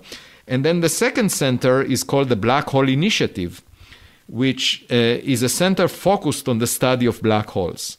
And that is interesting because it brings together astronomers, mathematicians, f- uh, physicists, and philosophers together, all of which are interested in black holes. And it's interesting because it combines philosophy with science in a way that I haven't seen in any other center. And it works extremely well. Now we are into our fourth year, and um, uh, we have been funded for three years and have an extension for another cycle of three years. And uh, this center is extremely interesting. There are ex- very bright young people that uh, come through the center. And for example, the image of the black hole that was on the front pages of all the major newspapers, uh, the image of M87 with a shadow, was actually produced in the uh, meeting room in the in the conference room of the Black Hole Initiative, uh, wow. and so. Um, uh, you know, it's it, it is a very interesting center. So I have these leadership positions, and I, I feel that you know I'm I'm pretty much fulfilled. I enjoy my work, and um, it somehow worked out. You know, it, uh, I can imagine many scenarios by which you know I would not get tenure at Harvard uh, because of some circumstances, or I would not be allowed to uh, uh, be as straightforward as I am. And, and, and there must be a lot of avis out there that were not as fortunate as I was. They didn't have exactly the same circumstances that allowed them to uh, operate this way. And that's why I'm trying to um, create around me an environment that tolerates mistakes, an environment that um, encourages young people to take risky uh, directions of research, and and uh, you know an environment that also encourages uh, diversity. So. Uh, most of my students over the past decade were women, like vast majority, uh, about 80% of them.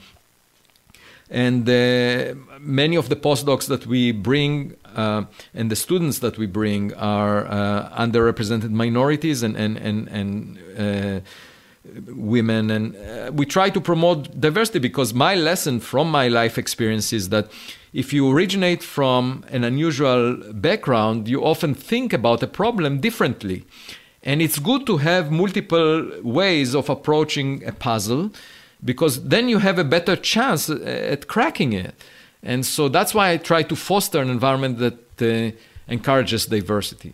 Mm-hmm.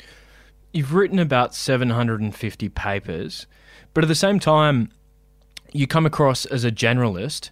Do you think generalists have an intellectual advantage? Yeah, I think uh, generalists, I mean, are a rare species these days. Um, they also go by the name of uh, Renaissance uh, people, you know, people that have broad interests uh, that used to be very admirable during the Renaissance age, you know, when it was possible to um, master many different disciplines at the same time. Nowadays, you know, science has become so uh, detailed that uh, it, it's very difficult to know things beyond uh, your specialty and, and, and know the state of the art in many other fields. And uh, so very very few people have a broad knowledge. Most most scientists focus on a very narrow niche. And, and they are guided to do that also by their mentors because that's the only way where you can establish yourself as an authority as, as the world expert in something. So you dig very deep in a very narrow niche. The problem with that is that uh, eventually you may get to um, uh, you know the, the limit of our knowledge uh, in that niche and uh, uh, it's sort of like digging deep and getting eventually to a, a hard uh, edge where you can't dig any fast, farther um, and so um, uh, the problem with that is if you develop a very narrow set of skills, you can't really adapt to this new reality and you cannot move sideways and work on other things. So being a generalist allows you to adapt to, di- to changing trends. So, for example, today in astronomy, there is a completely new frontier that did not exist five years ago, and it is called gravitational wave astrophysics. So, after the LIGO collaboration discovered uh, the first gravitational wave signal in, in uh, 2015, uh, there was a new way to learn about the universe that did not exist before, and that is by detecting gravitational waves, ripples in space time that propagate without any light necessarily associated with them. You can see objects that are completely dark, for example, black holes colliding, not producing any light. Uh, and the traditional way of finding sources in the universe was using light, using telescopes to collect light and, and looking at sources like stars, galaxies, and so forth. So now we have a new way of looking at the universe using gravitational waves. Uh, another messenger that we can use to detect messages from the universe. Uh, and um, people that uh, were stuck in using uh, just, you know, uh, telescopes, traditional telescopes, cannot easily adapt to this new reality. And in fact, I should mention an anecdote that in 2013, I, I gave a lecture at a winter school uh, to students in which I described gravitational wave astrophysics. I was interested in it before gravitational waves were detected by LIGO. And uh, 10 minutes into my lecture, another lecturer, uh, uh, faculty, junior faculty, came to me and said, uh, or, or, raised his hand and said, Why are you wasting the time of these students on a subject that will never be relevant uh, in their careers. Um, gravitational wave astrophysics, who knows if gravitational waves will be detected? And uh, just two years later, LIGO reported that uh, found the first signal, and the, the, same students that were in the audience uh, were still doing. Most of them were still doing their PhDs, clearly falsifying this assertion that the lecturer had had made. Just to show you how conservative astronomers or scientists are very often and how wrong they can be uh, in terms of forecasting future trends. Now, if you are not a generalist, you will have a difficulty adapting to a new reality. You will be stuck in your own niche, and it may not be as productive uh, in the future as it was in the past. And uh, there is an advantage, uh, sort of a Darwinian selection of people that are able to adapt to changing circumstances. And being a generalist is, is, is an advantage, obviously, in that sense. Yeah. I mean, by the same logic, Homo sapiens has been an incredibly successful species, whereas other species which are more ecologically specialist, for example, you know, panda bears which just feast on bamboo, or koala bears which can only eat eucalyptus, uh, live more precarious existences. I agree. Unfortunately, I agree. Yeah. Now, since you are um, located in Sydney, Australia, um, I should say that uh, you know uh, it's quite possible that um, uh, space exploration will select people that are willing uh, to uh, adapt to changing circumstances, and you know that. Um, obviously, um, uh, England sent out some people that they thought should be sent far away, and they arrived at Australia. But look how Australia is, is, is blossoming right now, and and the, the, these people that were sent out of England ended up uh, producing uh, an amazing society uh, that uh, is innovative and, and, and successful. And um, so um, I would say that perhaps you know sending uh, communities of people to space may select for those that are able to adapt to new circumstances, uh, just as the experience in Australia was. As I said to you before we began recording, if there was any evidence that criminality is not genetic, it is Australia. yes, and in fact, uh, there is even uh, stronger evidence. Uh, if you look at Tasmania, that, that's what the place where second-time offenders were sent. And yeah, uh, that's right. The worst of the worst. Uh, Avi, this has been so much fun speaking with you. Before we finish, tell me what are the big remaining questions that you hope to see answered in your lifetime? And just for good measure, what do you think happens when we die? okay, so let me answer the second question because um, it, it, it, I have a straightforward answer. Uh, I think the experience is very similar to uh, pulling a plug out of the uh, wall uh, for a computer. You know, the, the, it shuts down and there is nothing, basically. So, uh, the same thing, the human body, you can think of it as a piece of hardware. And of course, you know, we have thoughts and we have all kinds emotions and all kinds of things. They're all linked to this body that we have. And when we die, it's just the same experience as when a computer shuts off, stops operating. That's it. There is nothing. And uh, of course, you know, people tend to believe otherwise. They tend to believe that there is afterlife. The only problem with that idea, just like the multiverse, you know, nobody can come back and report uh, or, or going into a black hole. Nobody can come back and report to us uh, about the experience after death. Uh, and uh, it's all a conjecture you know so if we had evidence for something else i would uh, consider that as a real possibility but um, all the evidence shows that you know people that go through that phase of not uh, staying alive uh, you know never come back and and and and there is nothing really uh, you know that we can see uh, as evidence that indicates that there is something after that and um, so that's my answer to the question of afterlife. Now, in the context of that, I should say there is uh, potentially a, uh, possibility that science will, real, will, will uh, figure out what is causing death. You know, the, the, just like in the case of a computer, you know, uh,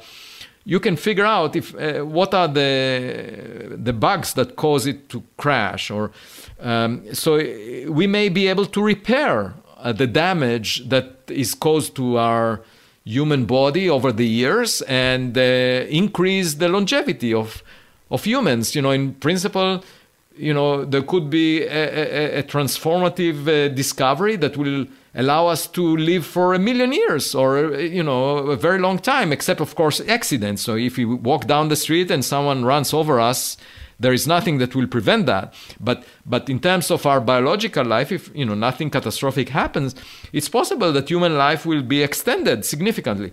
There is a problem with that because, for example, in universities, you will have to abolish tenure beyond a certain age because otherwise you would never replace the professors if they live for a million years you know all the students that come along will never have a faculty position so, um, but anyway, in terms of life, we might in the future extend our life, uh, you know, much longer than hundred years. Let's put it this way. Uh, and also, we might discover that uh, replacing uh, biological organs by technology would enhance uh, the life expectancy you know that you know we would replace organs we you know for example you can imagine replacing the heart by by some piece of technology that would operate just like a heart you know and so if there is a heart failure you just put something there and that, that's it that, that will replace. So um, altogether i say um, you know when you die there is nothing after that but but maybe we we will develop the ability not to die so quickly. You know that that that could be quite nice. Um, then um, with respect to your other question um, you know in the future i really hope uh, that we can figure out whether we are alone. You know that that is to me the most fundamental question because we can realize a lot of things about our future by finding the answer to this this question and um, I'm also interested in, in the meaning of life. You know, then uh, what is the? I mean, we are born into this life uh, without uh, any narrative, without any script. Uh, it's sort of like being put on a stage without any um, director that tells you what to do, and you have to figure it out yourself. And when you go around the, the, stage, you, you realize that everyone else is an actor. You know that, that there is no nobody you can complain to. You can not, not find that the person or, or, or, the authority to whom to whom you can uh, complain or ask for an explanation. And we are we are put into this uh, reality, into this situation without an explanation of what's the meaning of life. Why are we doing what we are doing? And you know that that is not so satisfying uh, to me. And so i hope that you know maybe by exploring the universe we'll figure out some uh, deeper meaning to our life. We can only try. Avi loeb thank you so much for joining me. My pleasure. Thank you Thank you so much for listening. I hope you enjoyed that conversation as much as I did. For show notes, transcripts, and links to everything discussed, you'll find those on my website, josephnoelwalker.com. That's my full name, J O S E P H N O E L W A L K E R.com. If you like what we're doing, the biggest thing you can do to help us out is to leave a rating and a review on iTunes. I know everyone asks, but it genuinely helps. It helps us in the rankings and it helps us secure the hard to get guests, so I would deeply appreciate it if you left a rating and a review. The audio engineer for the Jolly Swagman podcast is Lawrence Moorfield. Our very thirsty video editor is Alf Eddy. I'm Joe Walker. Thanks for listening. Until next week, ciao.